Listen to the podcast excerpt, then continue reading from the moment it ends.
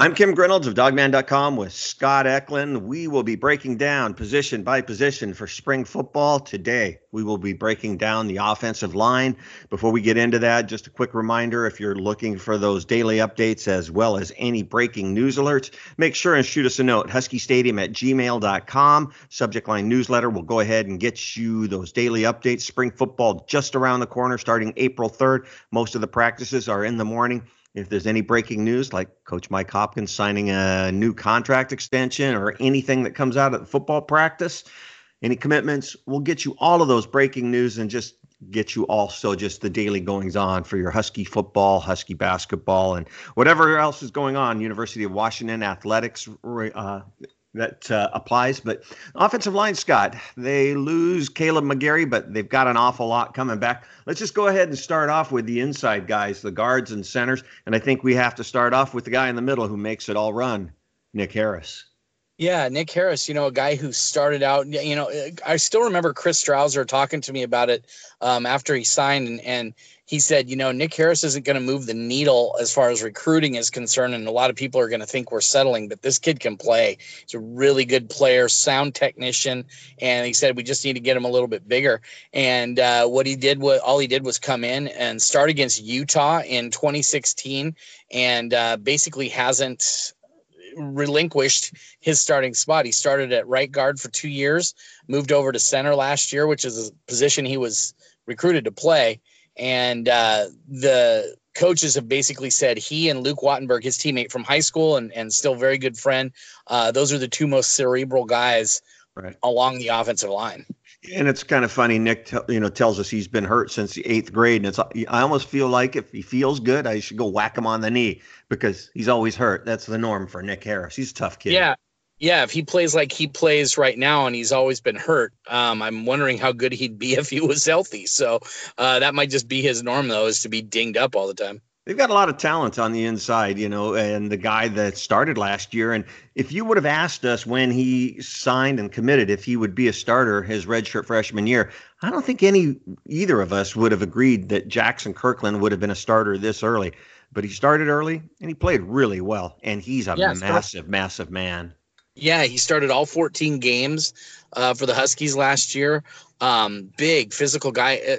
Kim, if somebody had said he's going to start as a redshirt freshman, I would have believed that either Caleb McGarry or Trey Adams or Jared Hilbers would have gone down, and that's when he would have ended up starting, not actually winning the starting job at right guard. I thought he would have been more of a tackle. He's a big kid, very high-waisted, and just really grinds and gets after it. I think he's I don't want to say he's an All-American guy because we just don't know how much he's going to develop. But I see a definite all Pac-12 guy over the next 3 years.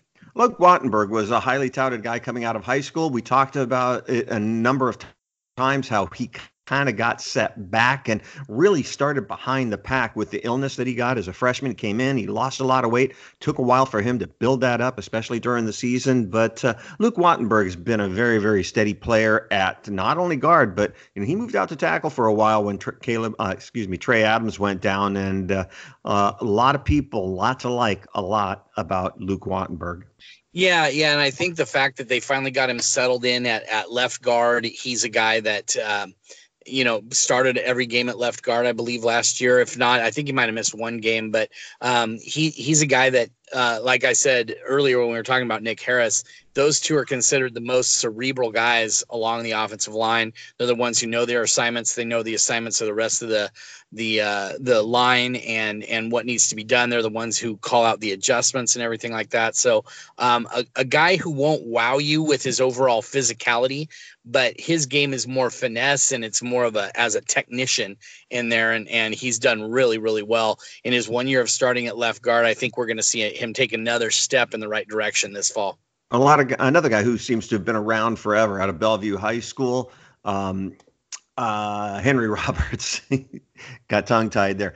Henry's got all the physical tools in the world. He's just a really nice kid. If he ever develops that nasty, angry streak, I think he could be a very, very good player. But I don't know if he's going to be able to snag a starting job, but nice depth to have with Henry Roberts.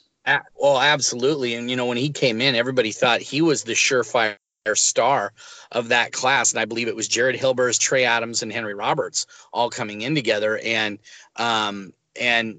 so far, actually, Trey Adams is kind of the guy who's been the star of that group.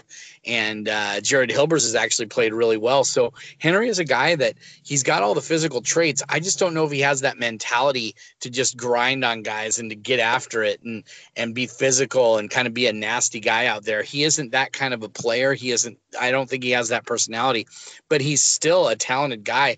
And the coaches have said over and over, if we can get him over the hump of just feeling confident and everything like that, he'd be one of our best offensive linemen. But at this point, that hasn't been the case. Like I said, one of my favorite kids, you know, he'll always greet you with a smile. Yes, sir. No, sir. One of the nicest, politest kids there is. And, you know, he works hard. You take a look at him. I mean, he's built. I mean, he's ripped. He's doing the work in the weight room. Just got to get over that hump on the field and get a little bit of nastiness and consistency. And so I think it's all upstairs with Henry. But if he's able to put it together, they're going to have a nice player in Henry Roberts. The guy, yeah, and this is the year he needs to do it because it's his senior year. So if he's going to do it, it's got to be new now. A guy that's kind of flying under the radar, you know, is a guy who's not local, was redshirted last year. And he's a big, big man, and I'm really interested to see what this guy does in the spring. Victor Kern out of Texas.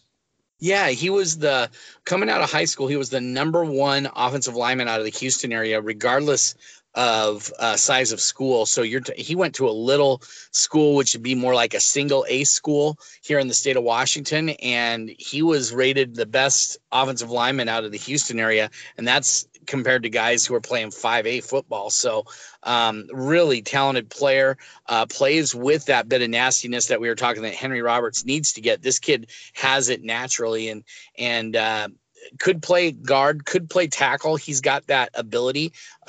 He did play tackle in high school, but I think the coaches really like him inside, like the possibility of moving him inside and letting him get after it, because I believe he's only 6'4" and about 300 pounds. So I just don't know if he has that length that you're looking for on the edge, but one way or the other, I think the Husky coaches are going to figure out a way to get him at the very least some reps every game, let him sub in a little bit here or there, at different positions, and let him get some reps, because he really is the future at one of the guard spots, in my opinion. MJ Olle, is he the biggest guy on the team? Oh, well, from a weight standpoint, yes. Height, not quite, but he's close. So, you know, I've said it before, and I said it in my preview. There might not be a guy on the team that I'm more excited to see this spring and then in fall camp than MJ Olle, because with his size and with his physicality and with the way he plays football, he's so raw that when he showed up, you know, they basically told him, you're going to block down on this and you're going to block out, and this is your guy. Once he gets that stuff down, the mental aspects of the game, he is going to be special. I mean, this is a guy who I was hesitant to say an All-American thing for Jackson Kirkland. MJ Olle, if it clicks for him, he's an All-American. He is that talented. When they bring in that extra offensive lineman like they did, you know, the past couple of years, where they do it once in a while down on the goal line, where either Caleb McGarry is on the end or Trey Adams is on the end, and they bring that extra interior lineman in, I could easily see MJ Olle down on the goal line because he's just so wide. Oh, absolutely. And, you know, we saw him in fall camp, and there were a couple times when he was just destroying guys. And we're talking guys like Greg Gaines and guys like Johnson, you know, Jalen Johnson. Sorry, I was totally like you, having a tongue tied there. But, I mean, just real talented guys, and he was just ragdolling him. And I think this is something that should scare the bejesus out of the rest of the Pac-12 if this guy gets it to click. Cole Norgaard, kind of a guy who just, you know, we haven't seen much of him, underclassman. I think he was a redshirt freshman last year, Scott. Yes, he was. And, you know, he's being recruited to play center. Let's talk about two guys in the same breath, in Cole Norgaard and Corey Luciano, the JC transfer that they brought in. But I think those two are going to battle for the backup center job. Yeah, I think that's probably going to be the case. Scott Huff really likes his guy, and most offensive line coaches like their linemen to be versatile and can play multiple positions. Well, when you talk, let's go to Corey Luciano. He's played every guard spot and every tackle spot on the offensive line since he was in high school. So he's got all of that experience. He can play center. He's another cerebral guy, very smart, redshirted last year at I'm trying to remember. I think it was Diablo Valley. He ended up tearing his meniscus, so he ended up redshirting last year. So he comes to Washington with 3 years to play three. I think Washington's going to work him in as the possible successor to Nick Harris. Once he graduates following this season. And like you said, Kim, I think he and Cole Norgaard will battle it out for that spot. Norgaard is a guy who could play guard or center. Same with Corey Luciano. Corey Luciano's about 6'3", whereas Cole Norgaard, I believe, is 6'4", 6'5". So he's a little bit taller. But, Washington has a couple nice guys to throw in the depth there. It'll be interesting to see how they work them in, who gets the reps as the second center and things like that, because we had also heard some things that Luke Wattenberg might get some reps at center too. So which would make a ton of sense. Oh, I know. Absolutely. A guy that cerebral, you want him playing in the pivot. So, we'll just kind of see. That's what spring is for. I hope people aren't going to get dismayed at, well, why isn't this guy playing more? And why isn't that guy playing more? And why is this guy playing over here and that guy playing over there? That's what spring is for. It's for the coaches to experiment and see who does well. They want to get guys on film and seeing how they progress at different positions, how they handle different scenarios, blitzes, blitz pickup, all those different things. They want to see a lot of those things. So you're going to see a lot of mixing and matching during the spring. The freshman, Troy Fautanu, is he actually in camp? Yeah. All the offensive linemen from the 2019 class are all on campus. Nate Kalepo will be here shortly, but Julius Buelow, and we'll talk about Kalepo and Buelow here in a second. But those two are going to be are. Buelow is already here. Nate Kalepo enrolls at the end of this month. Right. And then Luciano and Troy Fautanu are already on campus as well. Fautanu, it'll be interesting to keep an eye on him. A lot of people think he's a little bit of a sleeper and he may be the steal of the class. So he's a guy we'll definitely keep an eye on. Haven't been able to see him in person yet, but we'll get a good look. See a couple of walk-ons on the inside. Will Plisku, who I thought was a great addition. If you can get a guy like that as a walk-on, and then Noah Hellyer, the two walk-ons. Anything to say about those guys? Well, I'll definitely talk about Fautanu. We saw him at the Husky Combine. The guy looks ripped and he looks ready to go. I think if there's a surefire guy who could see the field this year and not use his redshirt season, like he would burn his redshirt this year, he'll play in more than four games, it'll be Troy Fautanu, because I think he's that talented.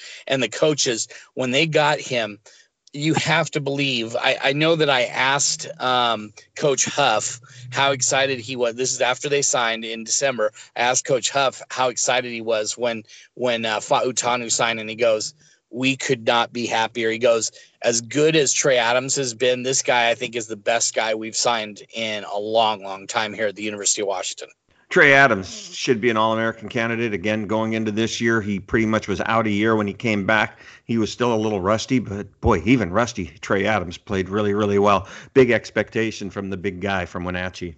Yeah, absolutely. When you're 6'8" and about 310, 315 pounds, whatever he is, it takes a little bit to get back when you tear a knee up. You have to get that confidence level, but you also have to just really be able to hold the weight and move like you're used to and everything like that. And I personally think you're going to see the Trey Adams of old, like his junior season or better, when he gets out on the field this fall. But this spring is just going to be another thing. I'm wondering if the coaches will just be hesitant with him. I don't want them to you don't want him to be hesitant to the standpoint where they don't play him at all, but just let him kind of work his way into it, ease his way in, get him some reps at left tackle, but also throw Jared Hilbers in there, maybe throw Henry Bainavalu in there. Washington needs Trey Adams to be out there for 14, 15 games, however many games they end up playing this year. And a guy like him protecting whoever the quarterback is, for the University of Washington is going to be huge. Jared Hilbers stood in a lot for Trey Adams last year.